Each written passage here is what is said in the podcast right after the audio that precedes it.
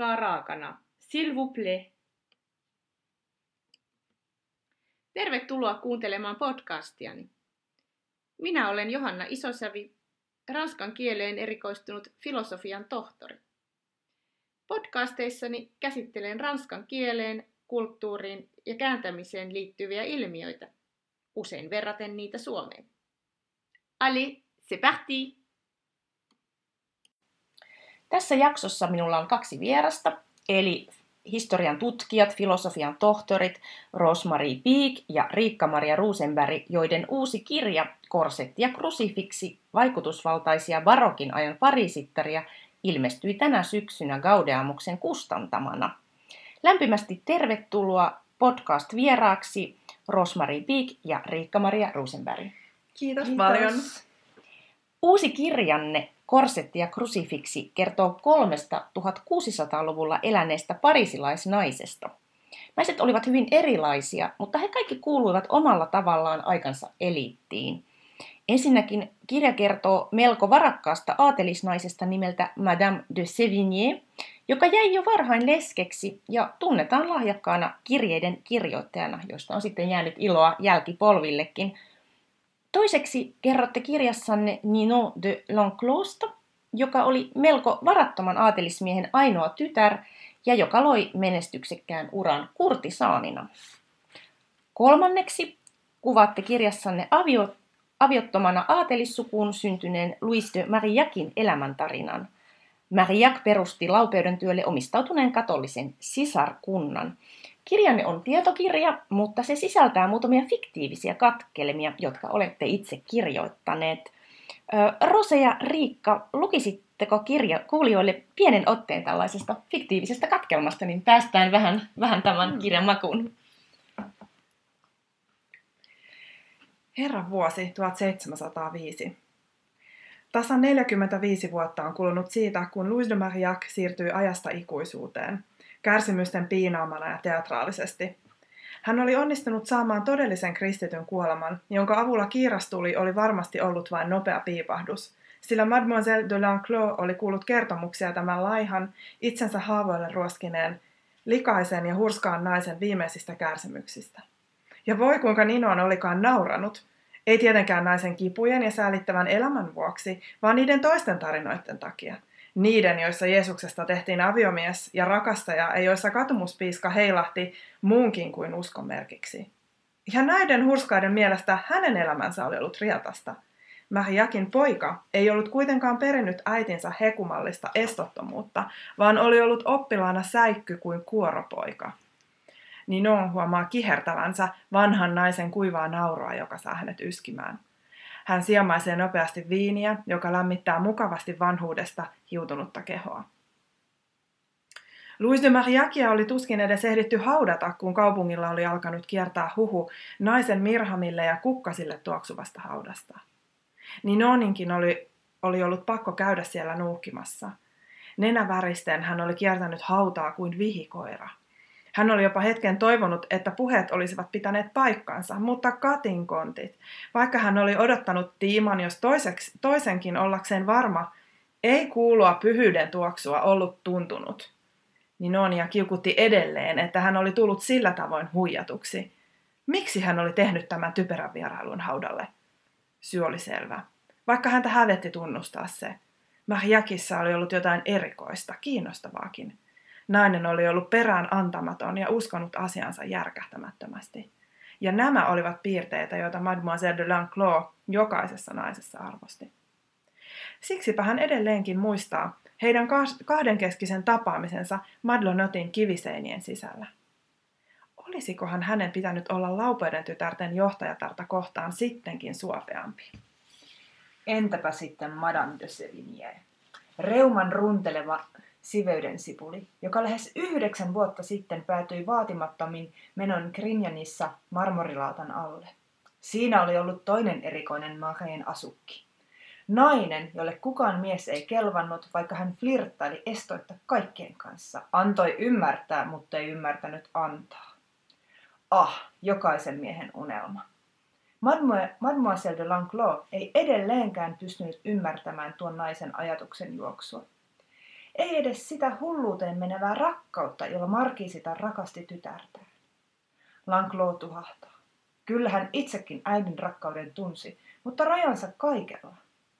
Ajatellessaan Markisittaren viimeisiä kuukausia, Ninon, Ninon tuntee vahingon ilon synnin. Yhtä rukoilua ja viimeiseen matkaan valmistautumista, jopa siinä määrin, että rakas Madame de Crignankin oli unohtunut. Ninon vaihtaa asentoaan leposängyllä, sillä pitkä, pitkä paikallaanolo on kuin myrkkyä hänen vanhoille luilleen. Hän katsahtaa oikeaa kättään, jonka etusormea koristaa vaatimaton kultasormus, lahja Henri de Sévigneltä. Madame de Sévignen aviomies ja poika. No, he olivat olleet oma tarinansa, joista kumpaakaan hän ei oikeastaan katunut. Hymy kuitenkin hiipii entisen kurtisaanin ryppyisille kasvoille. Pojasta polvi paranee, piti ainakin näiden kahden miehen kohdalla paikkansa. Mutta nuorta Markiisia, Charlesia, hän kävi kuitenkin sääliksi. Poika, pär, poika Parka kärsi kiusallisesta kupasta, josta hänen äitinsä puhui kirjanvaihdossaan melko yksityiskohtaisesti, vaikkei tautia suoraan nimennytkään. Jos Charles de Sévigné olisi tässä hänen vieressään, Ninon ottaisi pojan hiutuneeseen sylinsä ja silittäisi ryppyisellä käsillään pojan huhupuheiden mukaan edelleenkin kauniita kasvoja. Muistikohan poika häntä edelleen? Saikohan tämän vaimo koskaan nauttia kurtisaanen opettamasta rakastelun jalosta taidosta? Kiitoksia Rosa ja Riikka. Tästä saatiin aika hyvin jo esimakua näiden naisten elämästä. Tosiaan teoksenne Korsetti ja krusifiksi keskittyy kolmeen barokin ajan parisilaisnaiseen ja käsittelee heidän kauttaan myös monia teemoja. Kirja alkaa luvulla, joka koskee naista ja valtaa barokin ajan Pariisissa. Sitten käsittelette ajan asumiskulttuuria, pukeutumista, seksuaalista elämää ja lopuksi ikääntymistä ja kuolemaa, niin kuin vähän tuossa jo saimme kuulla otteen. Roosa ja Riikka, mistä tämä kirjanne sai alkunsa ja miksi juuri nämä kolme 1600-luvun parisilaisnaista ovat teoksenne keskiössä? No tämä kirja ja tämä koko meidän hanke, myöhemmin varmaan puhutaan tästä koko hankkeesta, johon tämä kirja siis kuuluu yhtenä osana, niin äh, oikeastaan kyllähän tämä sai alkunsa meidän väitöskirjoista. Mm-hmm. Eli me oltiin Euroopan historian professori Laura Kolbe vetämässä väitöskirjaseminaarissa. Ja ensiksi kyllä käytiin ilmeisesti jotenkin eri aikaan siellä, Joo. koska Lauran piti meidät yhyttää yhteen. Ja, ja tota, Laurahan sanoi heti, että ei pelkästään teille, että teitä yhdistää ei vaan se, että teillä on sama tutkimusaihe, ja, tai siis ehkä aihe vähän eri, mutta siis sama niin kuin maantieteellinen ajallinen konteksti, mutta että, että teillä on sellaiset persoonat, että voisitte tulla hyvin juttuun. Ja kaikenlaista niin kuin historian popularisoinnin tiimoilta varmaan teet voisi syntyä, niin, niin siis tästä, tästä tämä lähti, eli, eli ensiksi väittelimme, mutta tosi nopeastihan me alettiin ajattelemaan, että, että tästä täytyy saada tietokirja, ja me ollaan itse asiassa, me opetettiin, opetettiin siis kerran vai kaksi? Äh, kerran, kerran. Äh, Helsingin yliopiston Joo, ja sitten äh, avoimessa yliopistossa. Joo, opetettiin kurssi barokin naisista parisittarista ja, ja siinä oli about tämä sama rakenne, mikä sitten lopulta kirjasta. Me ollaan niin testailtu näitä, näitä asioita. Ja tota, mm, joo, tästä se sitten sai alkuunsa. Sitten me väiteltiin ja, ja sitten alettiin hakea apurahoja tälle kirjaprojektille, joka tosiaan myöhemmin sitten pääsyi tämmöiseksi tieteellis-taiteelliseksi tekniseksi ja te- teknilliseksi tämmöiseksi hankkeeksi. Kyllä, tämä ei ole pelkkä kirja, puhutaan siitä vielä sitten myöhemminkin. Mutta toteatte kirjassanne, että 1600-luvun parisittaret olivat poikkeuksellisen itsenäisessä maineessa. Ajan ideaalihan oli niin kutsuttu kunniallinen nainen, onet femme. Rose ja Riikka, millaisia yhteisiä piirteitä näillä kolmella itsenäisillä ja kunniallisilla 1600-luvun Pariisissa eläneillä naisilla oikein oli? Tähän ihan alkuun olisi nyt syytä alleviivata sitä, että täällä uuden ajan alun Euroopassa ranskalaisnaiset olivat ihan harvinaislaatuisen ähm, itsenäisessä ja vaikutusvaltaisessa maineessa. Mutta nyt me ei puhuta suorasta poliittisesta vallasta. Eli, eli Ranskan tämä kruunun perimyshän oli suljettu naisilta oli ollut jo vuosi, vuosisatoja. Et siitä me ei puhuta. Mutta me puhutaan esimerkiksi niin kuin, äh, lainsäädännöstä, joka oli erittäin suotuisa äh, varakkaille naisille Ile-de-Francen alueella tähän aikaan. Eli, eli jos äh, aviomies kuoli, niin nainen sai sitten hallita omaa omaisuuttansa ja, Sai lasten huoltajuuden. ja sai lasten huoltajuuden ja, ja sai tosiaan sitten niin kuin tehdä, tehdä mitä, mitä huvitti. Ja sitten esimerkiksi Anna Itävaltalaisen ää, ää, kausi hovissa tarkoitti, että hän nosti tosi paljon aatelis, ää, naisia sinne hoviin ja, ja sellaista niin kuin epäsuoraa vaikutusvaltaa. Ja, ja se on niin kuin koko tämän kirjan idea, että me, me niin kuin sitä tässä vähän hahmotellaan eri, eri aspekteista. Et, et kun se suora poliittinen vaikuttaminen ei ollut mahdollista, mutta et, et millä, millä, et mihin se perustui tämä maine, että oli niin hurjan itsenäisiä. Aivan. Me ei hirveästi puhuta siinä kirjassa, mutta sivutaan näitä salonkeja, parisilaisia salonkeja, jotka myös oli naisille tämmöistä niin kuin henkilökohtaisen vallan aluetta. Eli siellä nainen tai salongin pitäjätär astui tämmöiselle miehiselle alueelle, eli hän sai määrätä puheenaiheet ja ketä sinne kutsuttiin ja näin, niin edelleen. Yes. Kuvaatte kirjassanne 1600-luvun eliitin asumismuotoja Pariisissa, ylellisiä kaupunkipalatseja ja hengellisiä maalaiskartanoita. Esimerkiksi tuolit olivat ilmeisen tärkeitä yläluokalle ja yksi kiinnostava yksityiskohta on vuosisadan uutuus kanape eli sohva. Rose ja Rikka, millaista loistoa ajan asuminen Pariisissa oikein oli? Ei tainnut moinen asumistyyli ihan halpaakaan lystiä olla.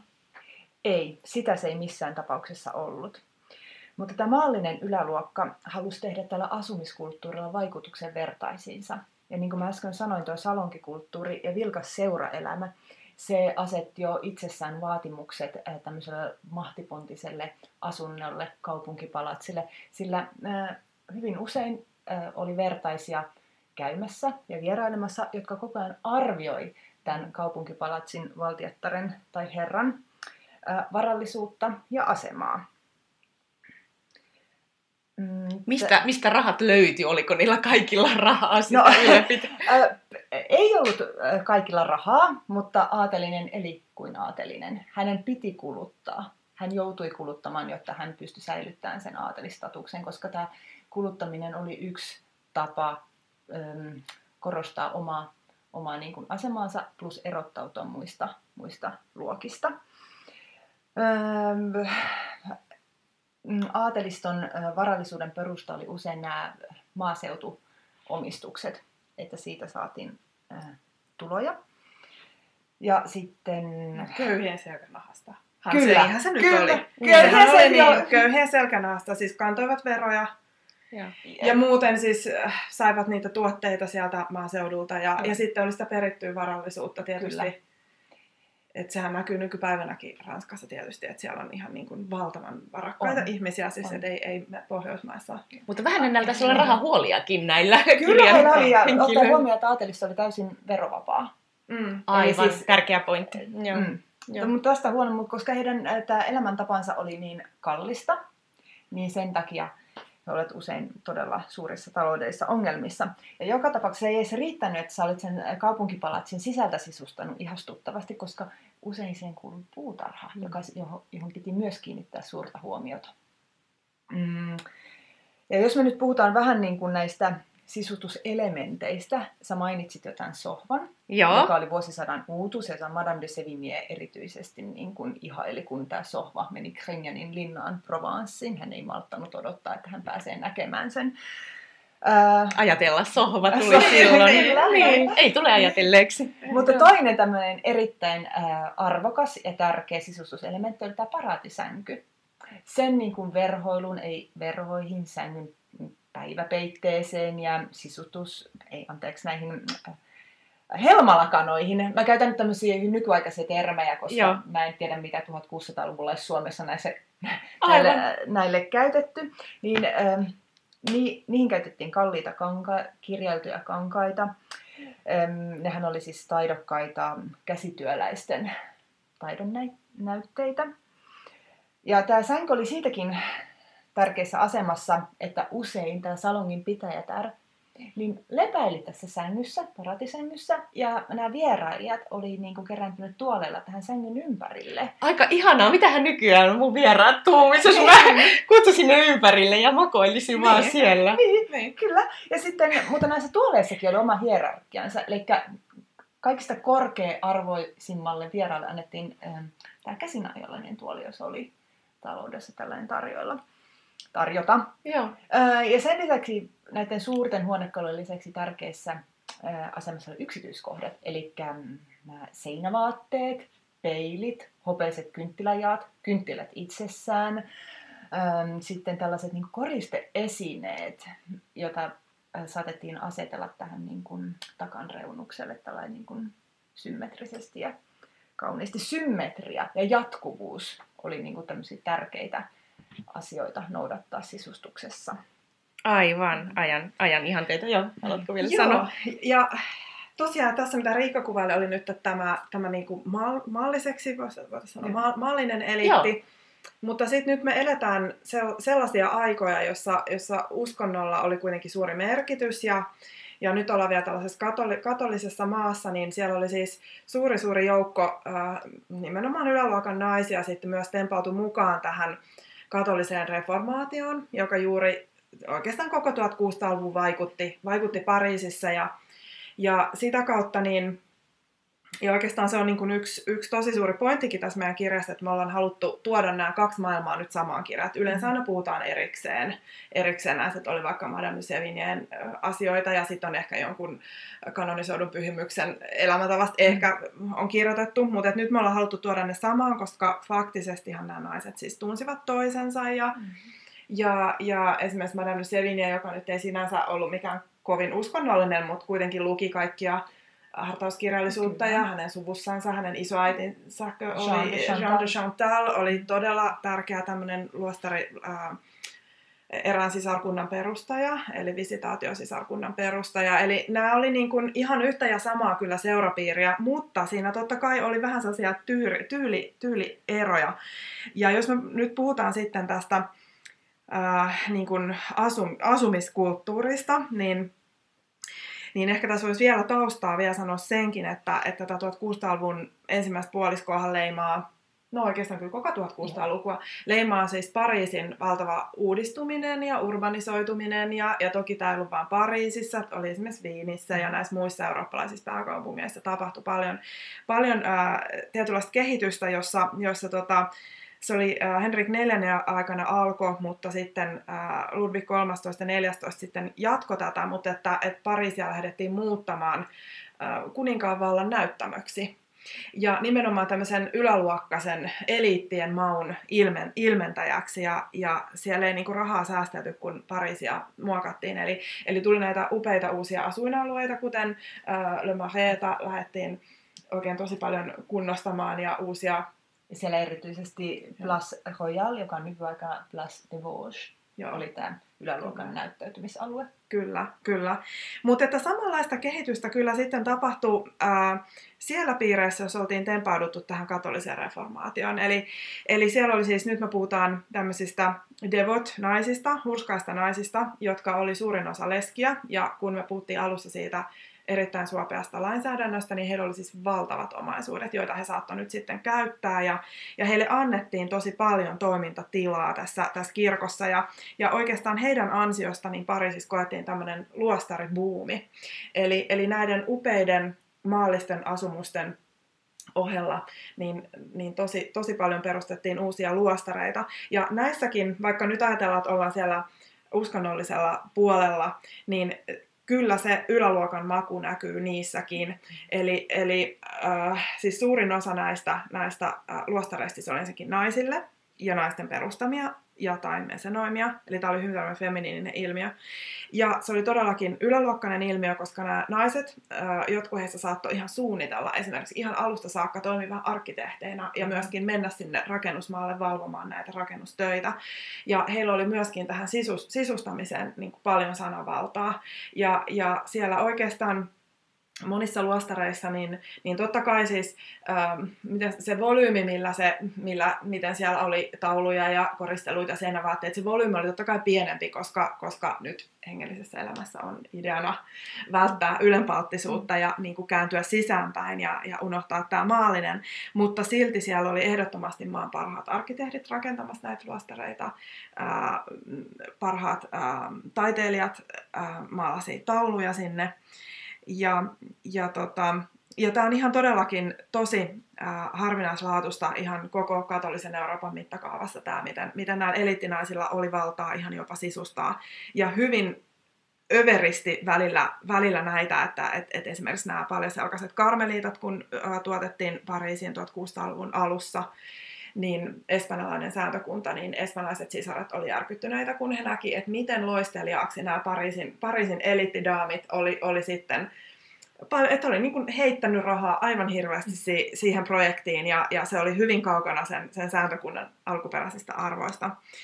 Ja tota, no, mutta siis toki oli myös paljon vaatimattomampia sääntökuntia, joissa ihan oikeasti pyrittiin, mm, pyrittiin noudattamaan sitä köyhyyden ideaalia niin kuin Jeesuksen jalanjäljissä käve, kä, kävelyä. Ja esimerkiksi yksi on nyt juurikin tämä Lauberen tyttäret, jonka perustajana toimii tämä Louis de Marillac. Ja heidän siis, äh, heidän äh, kutsumuksensa äh, oli äh, auttaa köyhiä ja he myös pyrkivät itse elämään mahdollisimman paljon köyhien, köyhien lailla. Ja, ja tämä, tämä päämaja sijaitsi tosi kaukana Pariisin hälystä, eli ihan sellaisella ma- maaseudulla. Siis nykyään puhutaan Pariisin pohjoisosista, mutta silloin esimerkiksi La Chapelle-niminen ää, alue, niin oli silloin pikkukylä.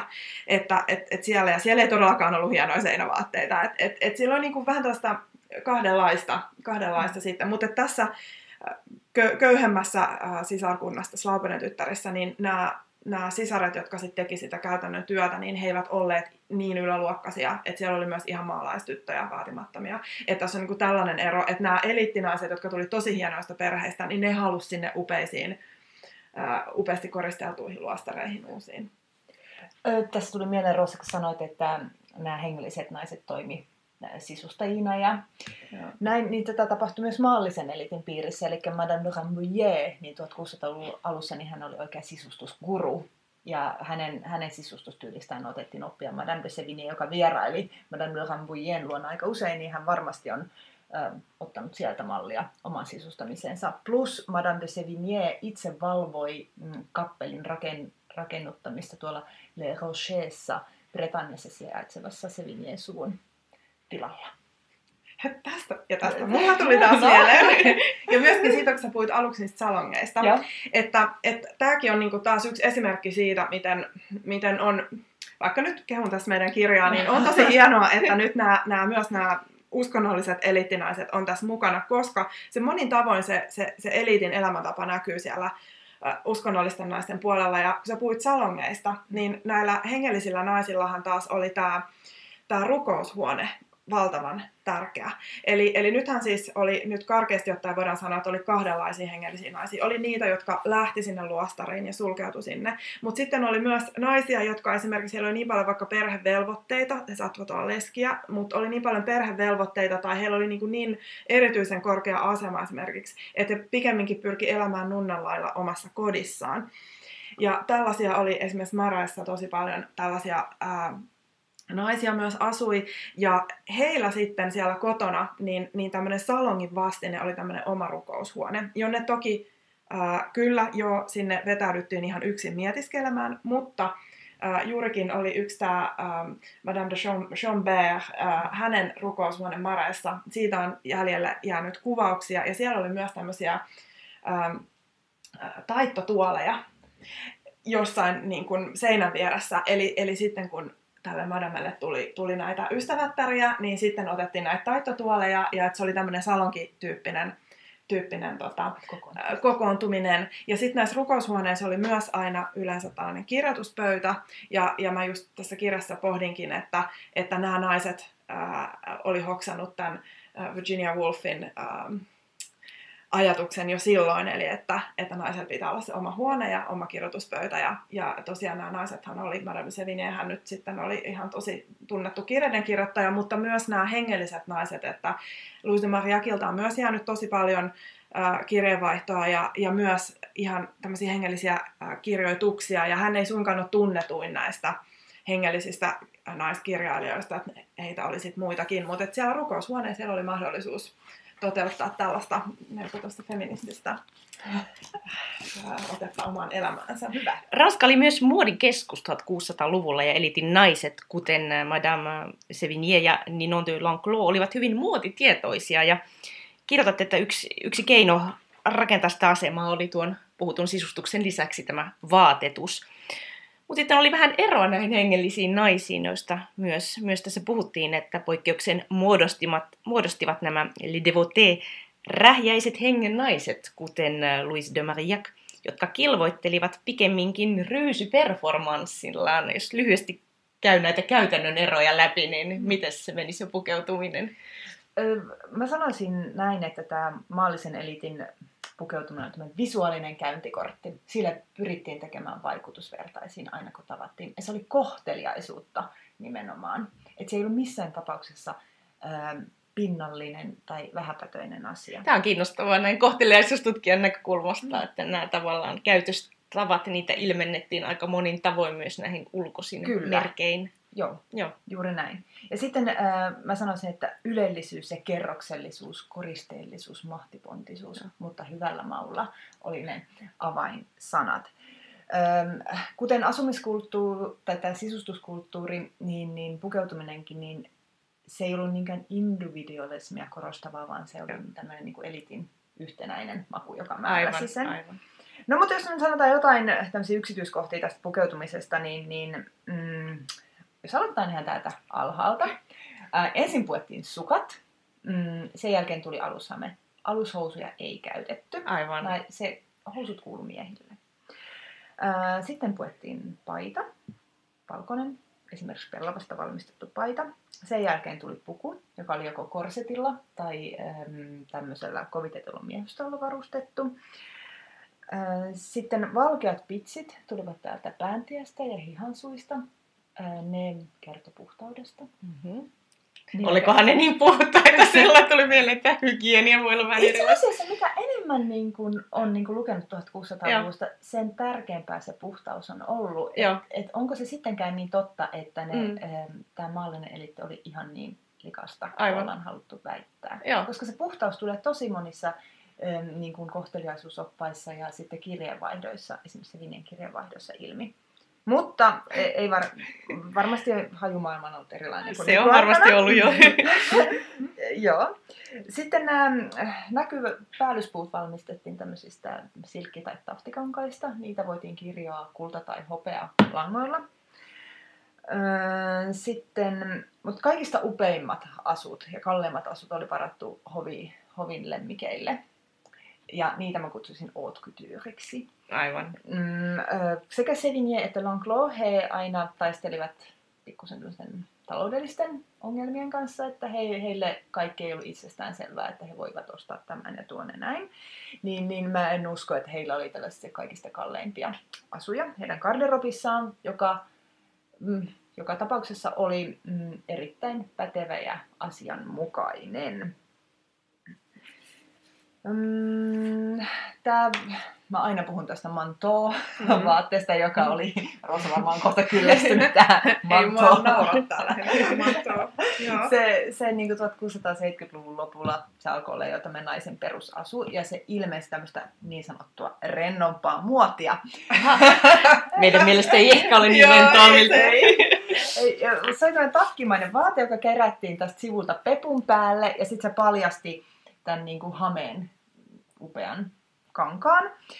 Ö, mutta vaatteet eivät missään tapauksessa yksissään, yksistään riittäneet, vaan tämä ulkoinen olemus oli kokonaisuus. Sä tarvitsit asusteet, eli esimerkiksi piukat ja hansikkaat. Ja, mm-hmm. ja sitten vuosina lopulla tuli nämä tämmöiset pitsimyssyt muotiin, ne kuuluvat siihen. Kuulostaa aika monimutkaiselta. Mm. niin. Mutta Eikö siinä ollut aina palvelijat sitten pukemassa? Niin, ei, ei pystynyt niinku... Ei. Joo. Öö, sitten tarvittiin korut. Helmikorut oli äärimmäisen suosittuja, mutta ne, nekin symboloi tämmöistä puhtautta. Öö, myös öö, tällaisia jalo, värikkäitä jalokuvia käytettiin koruissa. Sitten muodinmukainen kampaus piti aina olla. Nämä muodin vaihtelut ei ollut kovin nopeita, mutta niitä tapahtui 1600-luvun kuluessa usein, useampaan kertaan. Ja tota, sitten kevyt ehostus oli suotavaa maallisen elitin piirissä, mutta, mutta niin kuin, tämä kokonaisuus, sen piti olla toteutettu niin kuin kunniallisesti. kunniallisen tyylikkäästi, eikä missään tapauksessa saanut sortua ylilyönteihin, koska aika helposti joutui pilkanteon kohteeksi. Eräskin madame oli ostanut itselleen tai teetättänyt itselleen kalliin asun ja sitten koko seurapiiri pilkkasi häntä siitä asusta, eikä hän enää ikinä uskaltanut käyttää sitä. Tämä on aika vaativaa tämä, että mikä on tarpeeksi, mutta mikä on liikaa, että Mm-hmm. tämä maku. Mutta eikö tämä vähän... Balanssi piti löytää. Mutta sehän se nykyäänkin Niin tämä on. Parisitar, joka on, on, on, on tavallaan sen näköinen, niin kuin hän ei olisi laittautunut, mutta hän on kuitenkin riittävästi Hän on laittautunut. Niin. Niin, että mistä se Niin. niin kuin tulee. No mites nämä, nämä rysyperformanssinaiset? No niin, just, eli aivan. Eli täällä nyt sitten täällä hengellisellä puolella, niin oikeastaan nyt kaikki vastakohdat äh, on niin kuin muodissa. Eli mitä rumempi ja likaisempi, niin sen parempi. Oho, sen parempi. Ja tota, ja, ja, ja äh, kyllä, eli nyt, nyt tässä pukeutumisessa, totta kai tässä on nyt eroa. Nyt, nyt jos me puhutaan siitä äh, Faubourg Saint-Jacquin upeeseen äh, Ursuliniluostariin esimerkiksi äh, lähteneestä hirvittävän korkean, kor, korkeasta suvusta äh, tulevasta naisesta, niin hän pukeutui varmasti vähän paremmin. Mutta et, et nyt jos me puhutaan sit näistä vähän askeettisimmista sääntökunnista, esimerkiksi vaikka Louis de Mariakin äh, tyylistä, niin äh, todella siis puhtaus äh, ei ollut ollenkaan huudossa. että et, et siinä se idea justiinsa, että, että seurataan Jeesusta ja sitä kautta tietysti haetaan tällaista, no kilvoitellaan, eli kehitytään henkisesti hengellisesti, mutta myös sitä kautta niin kuin sai tällaista hengellistä valtaa ja auktoriteettia, eli, eli se oli tämmöinen shokeraava ryysyperformanssi, jossa ideana siis oli tosiaan seurata Kristusta ja, ja osoittaa, että, että se maallisella ei ole mitään merkitystä. Niin, niin tähän niin kuin liittyy tämä, tämä että et, et oli ryysyjä ja oli likasta ja, ja äh, esimerkiksi vielä 1970-luvulla niin tiedetään, että siis 70, 1970-luvulla meillähän on jo pesukoneet sun muut, mutta esimerkiksi kun karmeliitta nunnat pesi lakanapyykkiä edelleen vaan kerran vuodessa ja käsin. Huhhuh. käsin. Eli tämä on niin valtavan pitkä perinne ja sieltä se lähtee jo sieltä myöhäisantiikista. Ää, siellä on kaikenlaisia ajatuksia esitetty justiinsa, että et, et, puhtaus on niin pakanakulttuureista tyypillistä ja just tämmöinen todella niin kuin, nunnana elävä tai hengellisyydellä, että Jumalalle omistautunut nainen, niin välttää semmoista, että se on niin kuin turhamaista. Ja, ja näin, mutta silti me ei niin kuin missään nimessä voida sanoa, että tämä, näin hengellisillä, hengellisillä naisilla ei olisi ollut omaa muotia tai, tai muotikoodistoa, siis oli ilman muuta. Ja 1600-luvun alusta esimerkiksi meillä on äh, aikalaishavaintoja. Aikalaista alkaa havaitsemaan, että hetkinen, että meidän kaduilla pyörii aivan valtavasti tämmöisiä tummiin kaapuihin pukeutuneita naisia, että ketä nämä on? Ne oli näitä just näitä elittinaisia, jotka olivat hurmioituneet tästä katolisen kirkon reformaatiosta. Kirkko antoi heille paljon tilaa toimia. Toimia sitten ää, kaikella, kaikella tavalla ja nyt huomaamme myös siis, että ranskalainen on kävellyt siellä, siellä kadulla. Kyllä. Eli, Tämä on Kyllä. tärkeää. Kyllä, totta kai varmasti oli mie- mies seuralaisia, mutta, mutta et, et myös nämä niinku hurskaat naiset. Ja, ja vaikka tosiaan esimerkiksi jos me katsotaan tässä kirjassa, meillä on kuvia erilaisista nunnien kaavuista, niin ne saattaa näyttää periaatteessa aika samalta, mutta kyllä ne niinku vaihteli, siinä oli arvoasema ja si- sivilisäädyn mukaista vaihtelua. Jokaisella sääntökunnalla oli omat vaatteensa, jossa etenkin värityksellä tehtiin tällaista eroa. Mutta että tässäkin näkyy sitten tämä tällainen perusidea, mitä Riikka äsken kertoi tuossa, eli, eli että myöskin niin kuin kerrokset on hirveän tärkeitä. Ja ihan samalla tavalla niin kuin naisilla, no itse asiassa nyt kyllä myös munkeilla, niin on sellaista niin kuin mekkotyyppistä mm. ja monessa kerroksessa. Joo. Ja sitten huntua ja sitten äh, mitä vaikutusvaltaisempi, arvovaltaisempi sääntökunta, missä siis on eniten näitä hyvin kor- korkeasta, äh, korkeasta aatelissuvuista tulevia naisia, niin sitä enemmän esimerkiksi oli hunnuissa kerroksia ja no niin kuin kaikenlaista tällaista. Ähm, mutta tietysti kankaat oli todella hillittyjä ja, ja ei todellakaan siis mitä Riikka kuvaili, että valtavan upeita tafteja, silkkejä, ei todellakaan, että lähinnä siis oli alusmekko oli siis pellavaa ja sitten oli, oli yleensä vi- villakangasta. Ja, ja tässä siis epämukavuus oli hyvä. Kyllä, koska, koska äh, joo, vaatteiden allehan saatettiin ihan ihoa vasten saatettiin pukea vielä semmoinen jouhipaita tai semmoinen liivin näköinen tai sitten semmoinen... Kuulostaa kyllä aika kammottavalta. Kyllä, se oli kammottavaa, mutta siinä oli niin kuin ajatus, että, että hei, tässäpähän on tosi näppärä keino kurittaa sitä lihaa ja koittaa kääntää niin kuin ihmisen, äh, ihmisen niin kuin ajattelua ja olemusta Jumalaa kohden, että kun vaan joka päivä on tosi epämukavat vaatteet, niin ei sitten pääse unohtuu nämä oikeasti tärkeät asiat, eli siis Jumala ja niin kuin muut kuin maalliset asiat. Ähm, ja tietysti hunnulla oli tosi paljon symboliikkaa, eli kun nämä oli siis Kristuksen morsiammia, ja Luis de Mariakin vaatteista on äh, jonkin verran lähteissä tietoa, ja esimerkiksi hänellä oli tämmöinen päällystakki, en usko, että se oli manto, koska milloin se manto tuli. Se oli vasta 1670-luvulla.